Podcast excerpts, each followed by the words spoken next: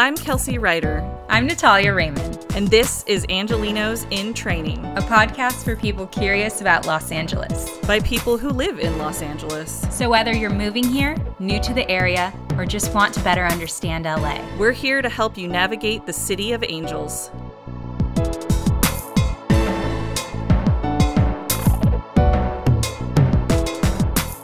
Hello, and welcome back to Angelenos in Training. This is a little appetizer episode, a between seasons little special episode to get us ready to release season two. So, once again, I am Natalya Raymond, and my co host, of course, is Kelsey Ryder. This season, we'll be able to actually go to places in LA together because we're vaccinated and the world's opening up a little bit more we have decided to do a more centralized focus for our season two. We're going to focus on education and learning. Ooh. So, uh, this is going to be a more educational podcast. We already feel like some of our episodes that our audience really liked were the more learning and education focused episodes. So we want to embrace it. Yes. And always put our personal spin and experience within it. So real people who live in Los Angeles can educate you about their experience and your mileage may vary, but we're really excited to share all the things we love about LA and even the things that frustrated us about LA because, you know, no city is perfect. We will be introducing even a new name for the podcast, just so that we have a clearer objective that all audiences can understand, not just people who live in Los Angeles.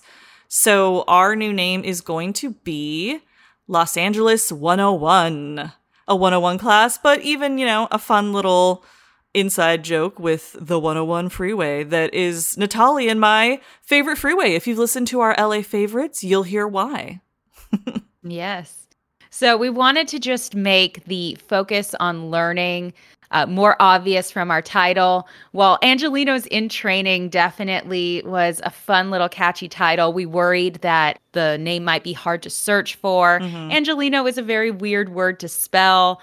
And we wanted to uh, just build our audience as much as we could and have a title that was easy to read, spell, and remember. And in this next season, we're going to do a mixture of history slash debunking episodes. Mm-hmm. as a lot of you probably know, if you listened to our first season, we did a lot of history informational type episodes. We're going to do more of those.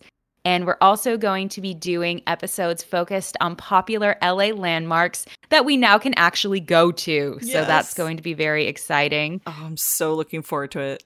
We'll get in depth into the information about the different landmarks and we'll get to visit them ourselves and actually hang out with each other in person. All right. So, one of the things we wanted to introduce for the next season is uh, some new segments. So, Kelsey, why don't you introduce us to uh, one of our intro segments yes. that we want to try for the next season? I want everybody to get to know us a little bit more and just who we are as people.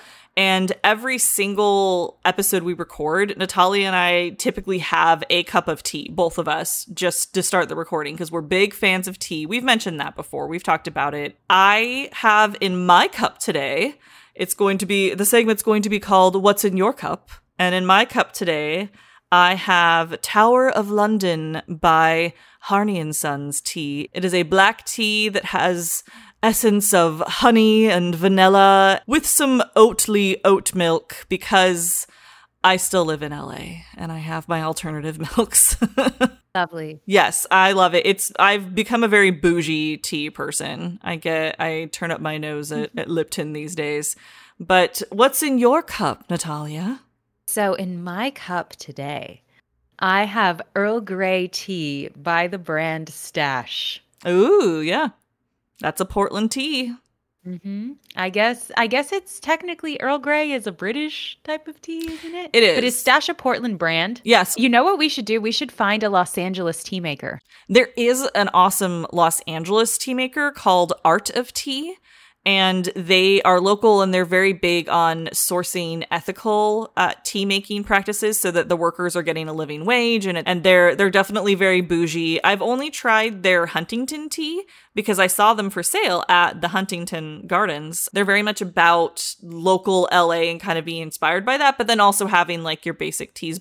We're ready to educate you on something that Natalya is super excited to talk about. I'm excited to talk about too, but why don't you introduce our topic today?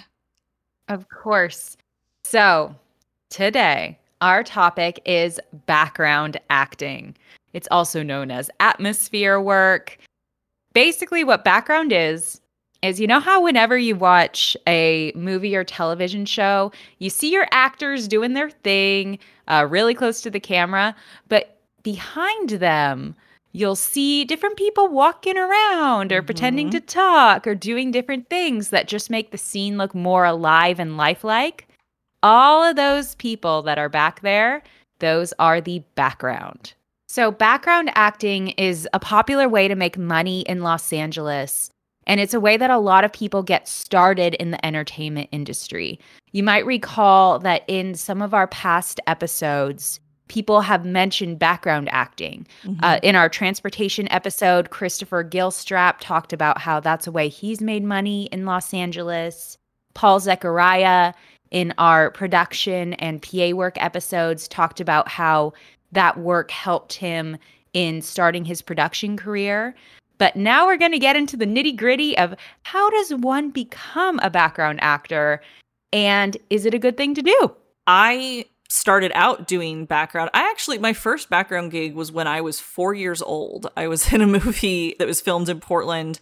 I've done background for commercials, movies, industry films, for full length feature films, for regular TV shows, for TV shows that it's like their first season, TV shows that it's they their 10th season so i've had a really good variety and the majority of that's all from los angeles like a few from portland but mostly from los angeles and i like to think of myself as a bit of an expert on this topic mm-hmm. because not only have i done background in the past but i also cast a lot of background you do. because as people may or may not be aware i am actually a casting director I've done casting in Los Angeles since 2016, and I've cast so many background over the years. In fact, I was casting background just yesterday, and I'm gearing up to cast background on yet another movie. Wow. Doing it constantly. People ask me questions about it constantly. And actually, one of the reasons why I wanted to do this episode is because I get so many questions about how to get started in background so that in the future, when people ask me those questions, I can just forward them this podcast exactly. episode. so saves me a little work later on. But I found that actually recently a lot of people have asked me about how to get started in production assistant work. And it's been amazing to just be able to send over the episode that we did with Paul. Yeah. So that people can just get that information right away. So I'm really hoping that this episode is going to be able to help people uh, plan for how to start their entertainment careers. And even if people are not in the entertainment industry, it's just fun to look behind the curtain. It's fun to see, you know, what actually goes into making a television show or a film. So I'm hoping that regardless of what you um, do in the entertainment industry, or even if you're just someone who enjoys hearing about it from the comfort of your home and you have nothing to do with the entertainment industry whatsoever. I hope that uh, this gives you a cool little behind the scenes look into the world of background acting. So, I'd like to give a definition of background. and this yeah. definition is actually taken from Wikipedia. So oh, okay. thank you, Wikipedia. Thanks, Wikipedia. so just got to credit them and all of their users. Mm-hmm. Background. Background are non speaking performers who fill the background of a TV show or film to create a realistic and visually pleasing environment. The key aspect is that they are non speaking and usually not the focus of the scene, and are usually booked on short notice without auditioning after all other aspects of the shoot are planned. So, the key difference between a background actor and a principal actor is the contract they're working under and the way they're getting paid. There are many principal actors who don't speak any lines whatsoever, but they have a principal actor SAG-AFTRA contract Oh. that will guarantee them a much higher rate than the background actor. In fact, there are some scenes in some movies and television shows where someone who you think is background is actually a principal actor, but the difference is the way that they are getting paid. A good Mhm. example is there is a scene in the television show Glow where there was a stripper character who was never even in Ah. focus. You never even saw her well. However, that actress who was playing the stripper was paid over a grand for that day, Wow. being paid under a guest star contract, which is a principal actor Mhm. never spoke a word of dialogue, never even was in focus with the camera, but she was considered a principal actor. So the the lines are very very blurred, Mhm. but when you get down to it, the core difference is the kind of contract Mhm. that the person is working under and the way that they are getting paid. Most of the time, background actors, you know, are not the focus of the scene. They're getting paid a lot less. Principal actors often are speaking, getting paid a lot more, but there are times where the lines are blurred. So, one thing that's very important to be aware of on set is that when the crew is referring to actors, whenever they call someone an actor, they are not including the background under that umbrella term. When they say actor, they are speaking to the principal cast, the cast who have those principal contracts for the speaking roles or for these roles that are considered principal roles that may not be speaking. Those are the actors. And so when you are on set, you will hear about the group of talent who are referred to as background and the group of talent that are referred to as actors. Mhm. So that is very, very important to hear about. Now, I don't particularly love that because, of course, there is the acting aspect to background, but just be aware of that. Right. That's something very important to hear about. It is. So they'll say things like, okay, background, this area is for you, this area is for the actors. That is the difference there. Yeah, they'll they'll literally address you as background here in LA. It's how they'll direct you. Sometimes, well, and Paul mentioned this. The principal actors could even be called first team occasionally too, but that's usually when like the PAs are communicating to each other when like one is on the way. Like if you think of stereotypical presidential films when they're like the eagle has landed, but basically the the term is first team.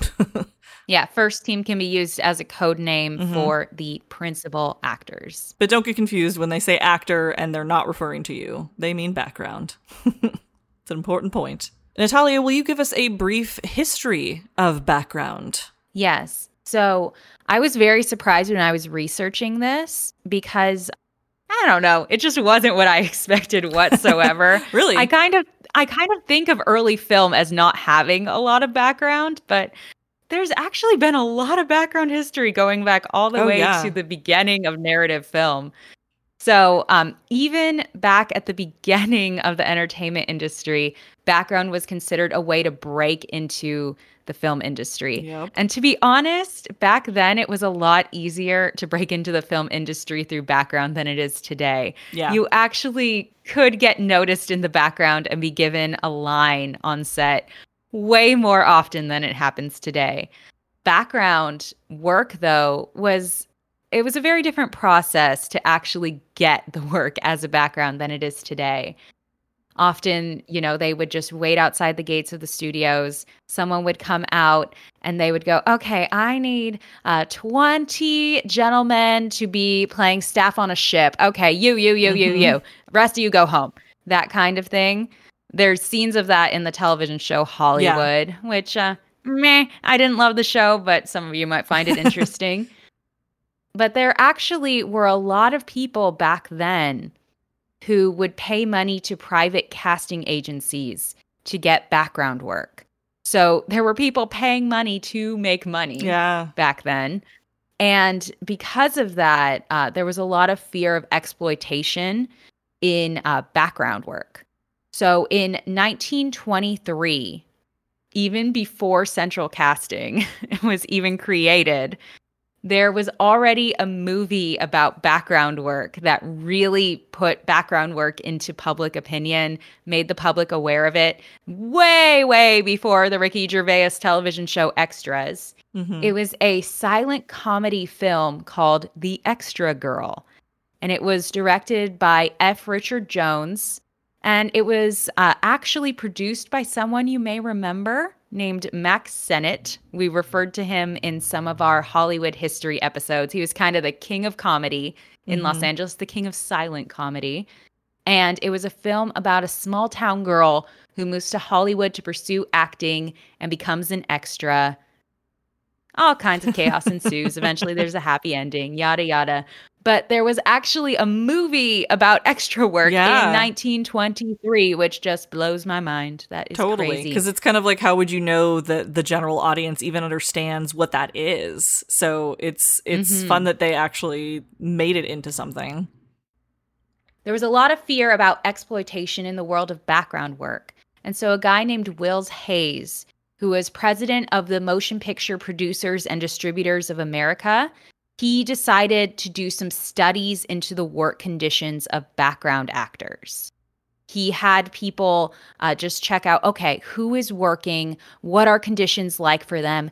How are they getting paid? All of these different things. He was very, very worried about the exploitation and the findings for these studies shocked a lot of these executives in Hollywood they found that there were tons of violations of labor laws. And a lot of these violations actually happened with workers who were minors or females. Wow. A lot of women and children were getting exploited. As we know, exploitation in Hollywood is not a new thing, but um, deep roots. A lot of these a lot of these executives were worried about this. They wanted to protect the background actor and I'm sure also protect their own asses against lawsuits and things like that. I'm sure there was some self-serving. Yeah, it wasn't it wasn't just out of the goodness of their heart that everybody's getting a fair yeah, shake. Maybe I'm cynical, but I feel like there has to be a self-serving. No, I'm a little cynical too. Yeah, I'm I'm sure that they were trying to protect themselves. So, the Motion Picture Producers and Distributors of America decided that the way to solve this would be to centralize background casting. Mm-hmm. Just have there be one main background casting agency that would service all of the productions in Hollywood so that there would be one legitimate way for people to find employment. And of course, this led in 1925 to the founding of Central Casting, they did not try to get super creative with the name of the agency. They just said, we're going to centralize it. So we're going to call it Central Casting. And so this was the effort by the Motion Picture Producers and Distributors of America to regulate the people who tried to work as background. So they wanted to make sure that they'd be paid legitimately and get more steady work. Yeah, Central Casting is almost 100 years old. Yeah. Wowza. Isn't that nuts to think about? So from 1946 until 1992, background actors in film and television had their own union. They were largely represented by the Screen Extras Guild. Yeah. So you could join the Screen Extras Guild and the Screen Actors Guild. That was yet another example of the division between actors and background actors that has existed in Hollywood for a long time. So the Screen Extras Guild was dissolved in 1992, legally dissolved in 1994, and the background actors ended up joining the Screen Actors Guild. So now both background actors and principal actors are represented by the Screen Actors Guild. Right. So that that tends to add a little bit more legitimacy, I think, to background work.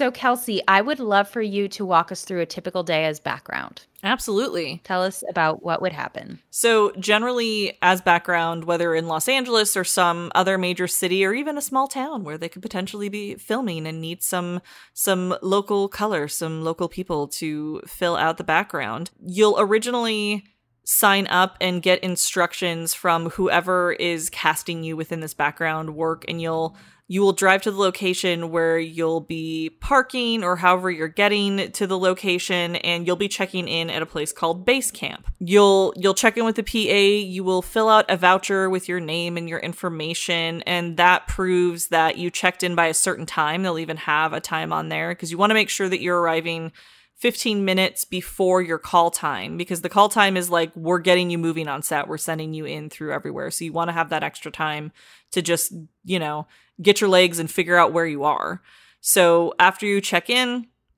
they'll typically have you go through wardrobe first to check and see. You'll usually be responsible to bring your own clothing, and they'll usually want you to bring three options depending on what they're using you for that day. So, after you go through wardrobe and your wardrobe is approved, you'll go through hair and makeup. And if you're a woman or female presenting, they will likely ask you to do your own makeup before you even get there, possibly even do your own hair. If it's for a period piece, they're gonna make you put rollers in your hair and sleep in them. And oh boy, that's obnoxious. I do not know how the women of the 50s and the 60s survived through that. I found some more comfortable options, but it's a huge pain, but sometimes that's just part of the gig.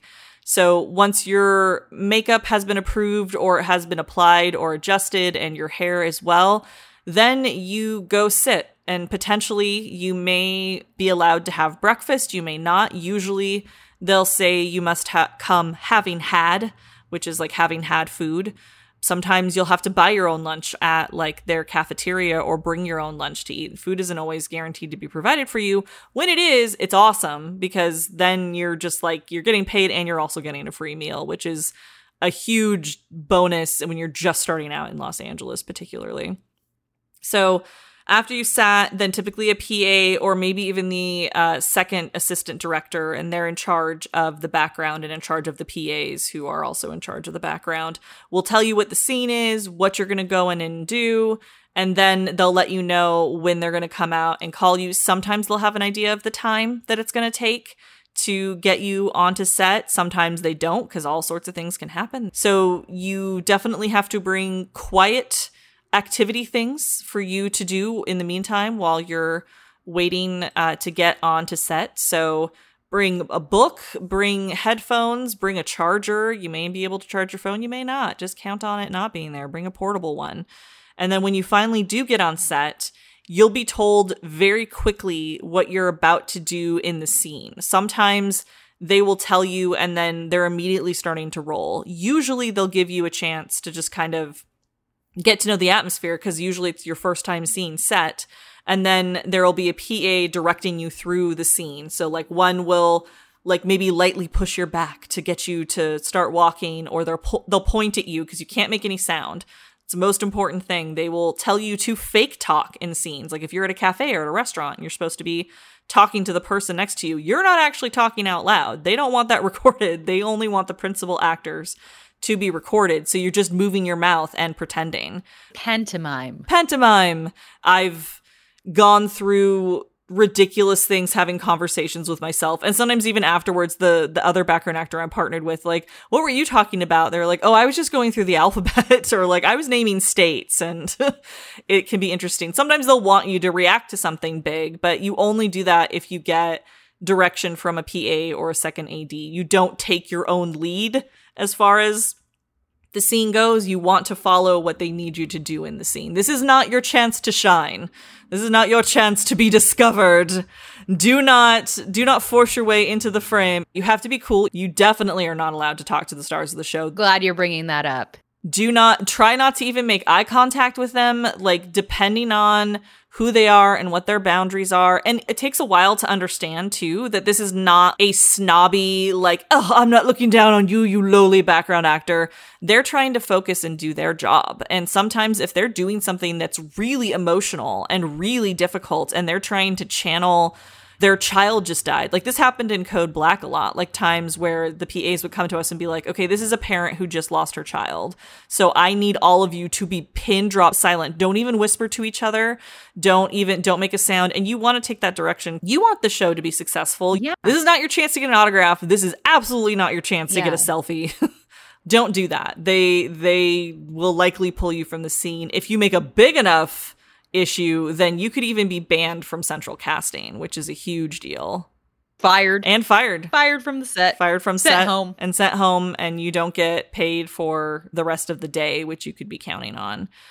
So then eventually, as you're going through these scenes, sometimes if they need to change a camera setup, they'll send you back to holding just to get all as many people offset for that time as they can. And usually your holding is in another part of the set, or they may even send you back to base camp, but they typically don't do that unless they're like breaking for lunch.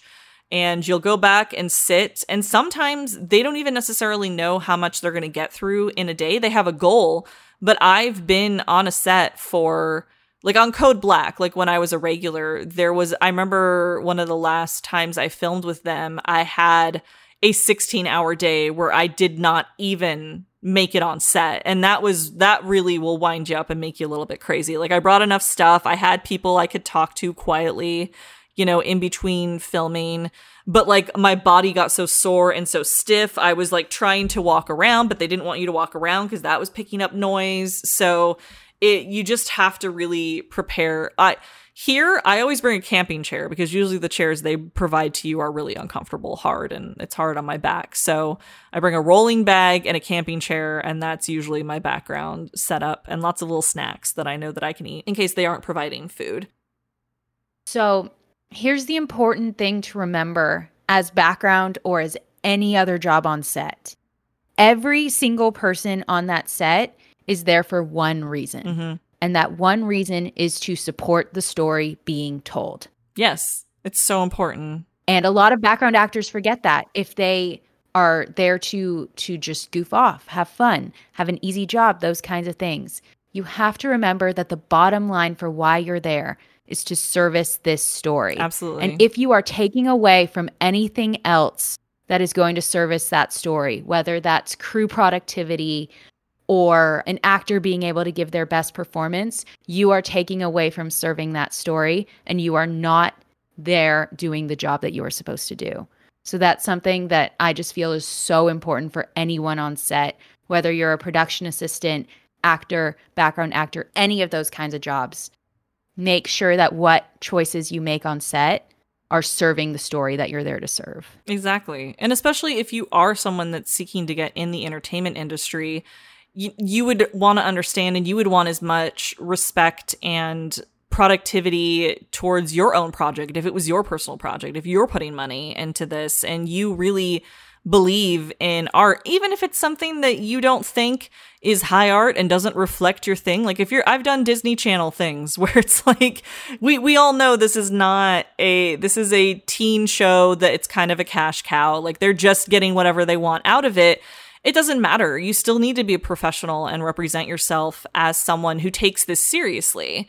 And and it's not to say that you you can't have fun on set. There's definitely moments where I've made a lot of relationships and had a lot of fun with other fellow background actors or production assistants or even like people within the other elements of crew, but you have to respect the process. And if you respect the process, they'll respect you as well. And it's just, it's a really, it's a huge team effort. If one cog of the machine is not working properly, it shuts down all production and it slows things down and it costs money. And they're, they don't, they're not going to think twice about throwing you off of set if you're not supporting that. So when you're wrapped, you'll have to check back in with the PA. Usually there's a long line if they're wrapping everybody. And by wrapping, I mean they're releasing you to go home and you're done for the day.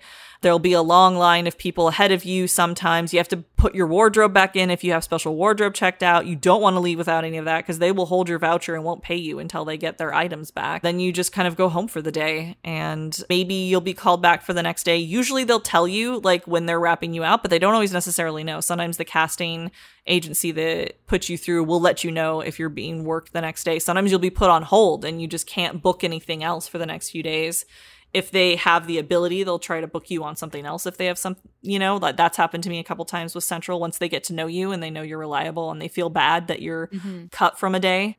I try to do that a lot as a casting director. You can't always necessarily count on the money. So I think it would be good for Natalya to explain how you can find background work within Los Angeles finding background work is a hustle. I don't want anyone to think that you just come here and magically all of a sudden have full time background work. no. You're probably going to have to hustle for yourself no matter who you are, unless you get one of those coveted regular five day a week background gigs yeah. on a television show, which are very rare. Very, very few people have those. So, as we've said before, the the OG, the McDonald's background, the biggest one in Los Angeles is Central Casting. They do a very, very large percentage of the background casting in Los Angeles. They focus largely on television shows.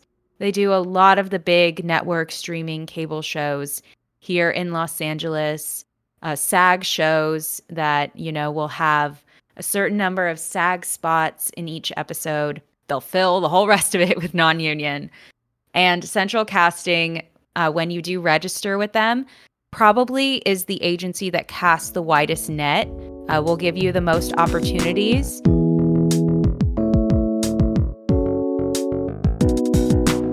Hi, everyone. So we've got a little update. It is currently June 9th, 2021. And as of now, Central Casting is taking new background actors. They're doing onboarding, new background actor registration. So that's super exciting. They haven't been doing registration for about a year now. So there's finally a chance to sign up with them if you haven't uh, done so already. So, the thing to do if you want to register with Central Casting is to go to their website, centralcasting.com. You'll click on Los Angeles as your location, and then you'll find instructions for how to join one of their onboarding sessions. Now, you have to sign up for a particular time online.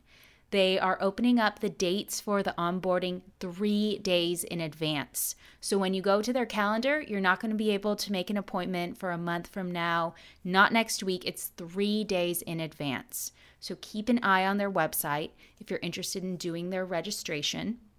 Now, when you do the registration, you'll fill out all of your documentation. You have to make sure to bring all of the documentation that they require. They have all of that listed on their website. And I do know that it does include I 9 documentation. So please be sure that you have that. They will turn you away if you don't bring it. And when you're there, you'll do an orientation, learn a little bit about what it's like to be a background actor. And then afterwards, you will take your photo. Now, you want it to be a good photo. That's the photo that can get you booked. So you'll take your picture that picture goes into the central casting database. And potentially, as soon as the next day, you could start working with them.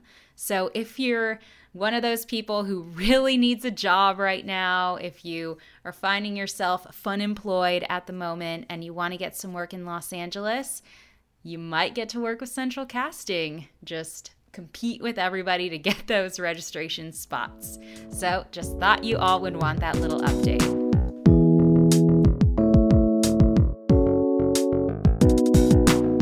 One way that I highly recommend getting background work in Los Angeles that is workable now is there's a website called Casting Networks, and their specific Los Angeles website is called LA Casting. And LA Casting is mostly known for submissions for principal work, commercials, TV, film, all those sorts of things. But there's also background work on there. And that website you can join virtually. You don't have to go anywhere to register. Now, just speaking from my own experience and seeing the ways that I've booked people through submissions on LA Casting, it's definitely harder to get background work through submissions on LA Casting than mm-hmm. it is through Central Casting because the net is just so wide. But the wonderful thing about LA Casting is that you have access to a large number of casting directors and big casting companies, as well as smaller independent casting directors and companies, such as myself. Mm-hmm. I put almost all of the projects that I cast background for on LA Casting. So who knows if you've submitted for background work before on LA Casting, you may have submitted to me at some point. Some of the big companies that actually will put background work on LA casting include Jeff Olan, Rich King, Sandy Alessi, and Background Talent Services, as well as a large number of independent casting directors. Now, all of those casting companies that I've mentioned also have Facebook pages, mm-hmm. they have websites. Uh, many of them will let you register for their database, even if you are not on LA Casting. So Google them, look them up, put them into your Facebook search. I know Sandy Alessi and Jeff Olan definitely will let you register. There's also another option that I want to recommend called Virgo Talent that does commercial background. Now, Virgo Talent for a long time was doing in person registration. So I don't know if they're doing registration now in pandemic times. A good thing to know, though, about Virgo Talent is that they do take a portion of your pay for booking you. Mm-hmm. They take 10% of your pay. But since it is commercial background, it's often a higher pay rate than what you would get for central casting background. Mm-hmm. So that's just a good thing to keep in mind if you want to break into the commercial background world. Now, another option also is there are background listing services, which a lot of people call calling services.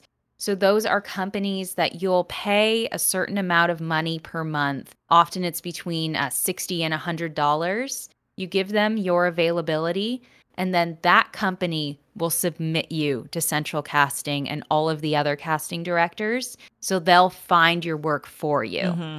The issue is there's no guarantee of work. Right. So there's a lot of people that will pay for these background listing services and then only work four days a month or something like that. So yeah. it, it really depends. If you're bookable type, it can be worth it. But if you are not, it might not be. It can get kind of risky. I didn't think I would be a bookable enough type to be all around Los Angeles all the time. And I also didn't like that they will book you for almost anything. I had a friend my my regular background friend who's been doing it for like 10 years.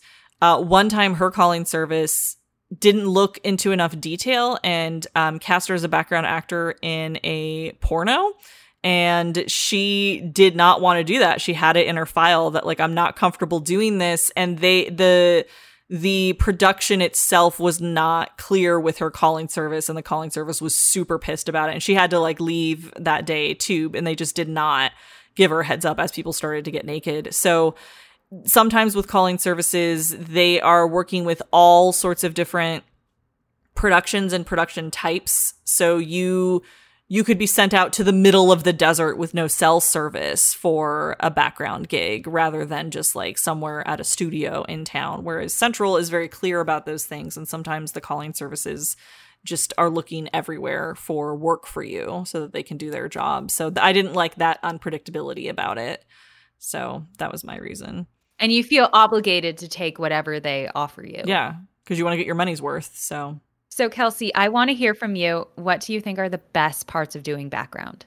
So, the best parts of doing background for me, especially doing background here in Los Angeles, is seeing how a set works, seeing how everything is set mm-hmm. up being able to witness how everybody's working together as a machine. I learned so much more about the different roles on set than I had learned through my education in film acting in college. Like it's also seeing the most up to date things that people are doing because I feel like a lot of my education was kind of like this is an older terminology or like this role doesn't really exist anymore. So you can actually see how a television show is working. You get a feel for how a film set is it, they're completely different vibes too because a TV show they may be used to working together so everything's a little bit more smooth than like a film set where there's a whole bunch of people coming in for this one project. But yeah just learning how to conduct yourself on a set what it means when a bell rings at a studio it means they're starting to roll film. If you do want to go on and become an actor or even a production assistant or anything on set when you get to that job, that dream job that you're trying to work towards, you're not going to be thrown off by how a set works. You will definitely understand and and even honestly for me, I just wanted to learn where the studios were and how to get in and out of them. So for eventually when I have auditions there, I'm not intimidated by like the map of a studio like for that practical reason I wanted to do background. There's a potential for getting SAG vouchers and how SAG vouchers work. They've already cast as many SAG union people to work background that day, and they have some left over, and they have to fulfill the number in order to be good with the union in order to fulfill that contract obligation, they will sometimes hand them out to random background actors who are non union. I've only gotten one. I know people who get like a bunch all the time and they're trying to skirt joining the union. But I got one for Kong Skull Island where on a movie they require a lot more union background actors than they do on a TV show. I think it's only 20 for a TV show they need. Um, but for like a movie, if they need to have like 300 background actors, they need 50 union. And that's hard to gather 50 union background actors for just like one gig, one day all at once. So I just happened to be a lucky person that got my golden voucher for that day. It was very exciting. And in order to join the union, you need to have three, or I think after, if you get five union vouchers, then you become a must join, where the union is saying you can't get another union voucher until you join the union.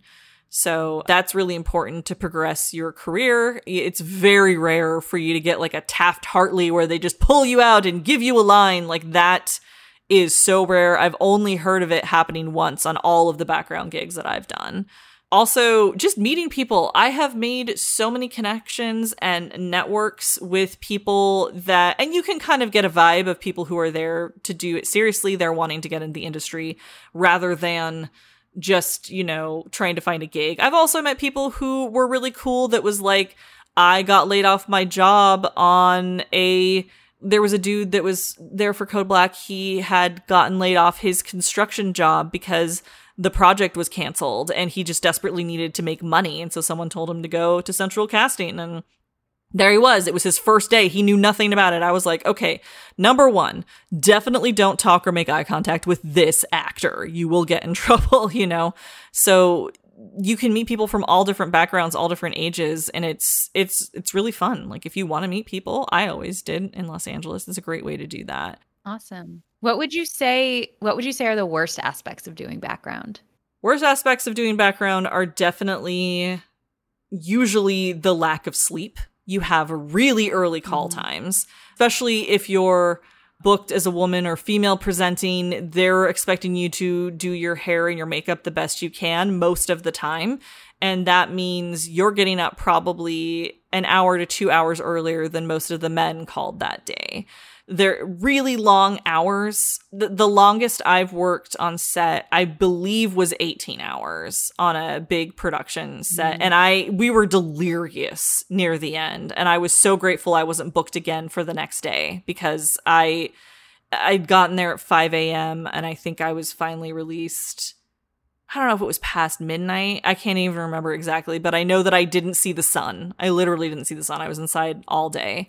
I got paid really well for that because I got time and a half after eight hours. And then after, um, I think 10 hours, it's double time. And if you're union, you enter something called golden hour where you get paid for every hour you're kept longer. Is it 16 hours is when they do that? 16 hours. Yeah. So if, if you're, yeah, if you're SAG and you're working background and they're still keeping you after 16 hours, every single hour they have to pay you a full day's pay it's horrible. You're you're there for so long, but like, yeah, they tend to try to want to wrap those people quickly because then it gets very expensive to have them on set. Sometimes you're not treated the best on set. Maybe sometimes you are treated as a human prop. They forget to see you as actual people. You know, especially if it's someone super far from directing the background. Like I've worked on a set where a producer would just fire people because they looked at him funny or he would throw people off set. And it was really just to establish his dominance on set. Like i'm running this show this is my thing and what i say goes. And and sometimes yeah you're not given a comfortable place to sit. Sometimes you're being held out in the sun. Sometimes you're being held in the cold. I've had a sag union member uh, call the, a representative from SAG to come down to set because they refused to turn on the heaters when we were sitting outside in 40 degree weather And, you know, for us Californians, that's super, super cold. Sometimes it's uncomfortable just logistically with the people around you. Sometimes you're going to be around people who do not have the same opinions or political lining with you during the election year um, I, we moved here during election year and i was around a lot of people that i did not agree with politically um, and hearing them talk about it was very uncomfortable and very frustrating and i had a hard time doing that and then just the mental toll just mentally having to not get enough sleep do a repeated action again and again sitting around for a long time. Like it's it's not always very fulfilling. You don't feel like an artist if you're wanting to do that here. And it makes it really difficult and it can definitely affect your mental health. I know it has affected mine for sure. So those are probably the worst things of doing background that i've experienced thanks for sharing what's your perspective on background since you cast it so much I want to preface what I'm going to share with stating that there are plenty of people who do background for fun and because they enjoy it. And I think that that is a wonderful thing. More power to you. If you love doing background, you do background, you have a good time. There are people who are career background, who are comfortable where they are, who are not pursuing acting, who just have a good time, enjoy the food. That's all wonderful go you. You do you. now, my main opinion is that if you are seriously pursuing acting, you should not do background unless you are really, really new to town and you want to see how a set works. In that case, do background, treat it as paid training, go enjoy a set, go see how everything works. That way, you're prepared when it finally is your day on set. So basically, my main opinion is background has some benefits, but it does not make sense for people who are seriously pursuing acting to spend the majority of their time doing background. Now, if those people who are seriously pursuing acting really need the money or truly enjoy it, go ahead, do background. But the issue is that I have just seen so many people become so consumed with background that they forget about their craft and why they're actually in Los Angeles. Yeah. I've just seen so many people fall into that trap because at its core, background is not going to be an upward trajectory job for a lot of people. If you continue to go into background day after day, year after year, you might one day get super lucky and get a line on set and that will jumpstart your career, but that is so rare. So rare. It happens so, so, so rarely that I don't want anybody to rely on that. Yes, it can give you union membership. Yes, it could lead to stand in work. But that alone is probably not going to move your career forward as quickly as working on your craft will. And if you are working long hours on set every single day as a background actor, you're not going to be able to keep up the kind of routine and discipline and uh, taking classes or networking or doing shows that you probably would need to seriously keep on top of your craft. It's very, very rare that someone can do the schedule of a background actor and still be working at their potential as an actor. It's very rare. Think about it when you're sleep deprived. Are you going to be working up to your potential? No, you're not going to be writing anything. You're not going to be acting anything else. You're just trying to survive. Exactly. Yeah. When your schedule is different every day, are you going to be able to keep up a class that happens every week? Nope. That that is the tricky thing. Yes, background can suck you in really easily. Mm-hmm. It's amazing to get to see stars on set every day. It's amazing to get to go to the studios and feel like you're a part of this big, beautiful production. But if you're really serious about wanting to move your career forward, do not let yourself get trapped in that. No. Make sure that you always stay focused on your goals. Don't let yourself get held back by background acting. And furthermore, besides that, it's just so easy to get comfortable in it background is. acting, to get used to that grind, to seeing your friends every day on set, to not having to buy your own groceries anymore. like you just get comfortable to that certain lifestyle. but y- you can get stuck. You can get stuck for Mhm. years. Mhm. Background is often such a hustle that you put so much energy into that hustle for background jobs that you have nothing left to hustle for your acting work. Yeah. It's bad form to put background work on a resume or IMDb. You're not building your resume. Yeah, definitely don't. You're you're making money and you're seeing the set counted as paid training, but it is not acting. It is not going to move you forward in your acting career, but it can be a wonderful thing. There there are people that do background once a week, once a Mhm. month, things like that. I think that's wonderful. Even do it do it every day if you want to. Just make sure that you're honest with yourself Yeah. about whether you're pursuing the goals that you came here to move for.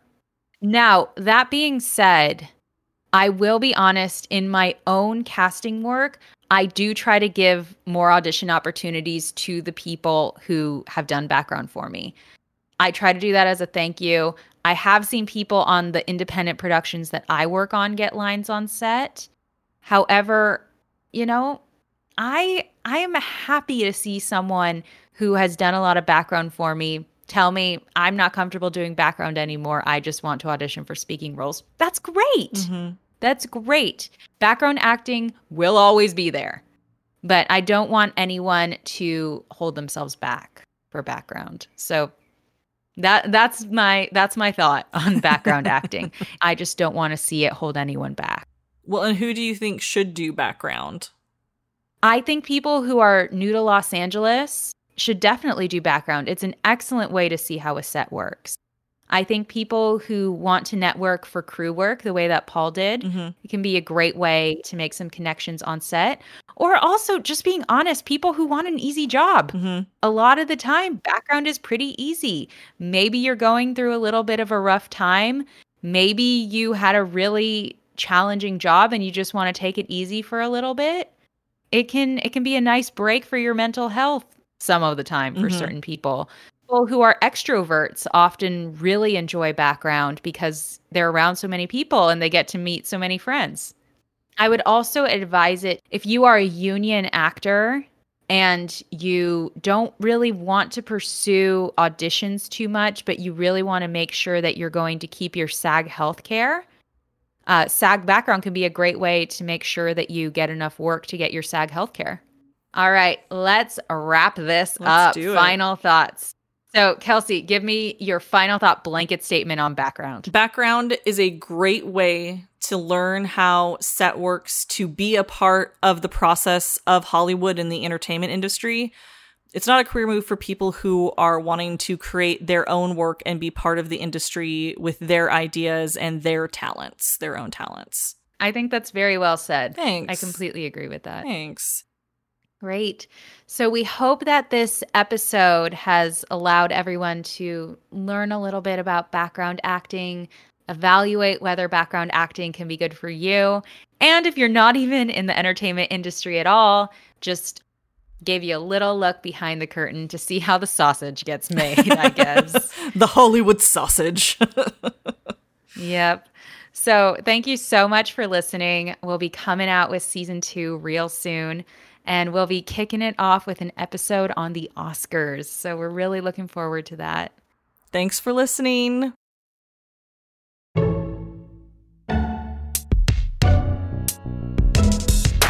Just a reminder the content of this podcast is based on our own opinions and personal experiences and may not reflect the opinions and experiences of all Angelenos.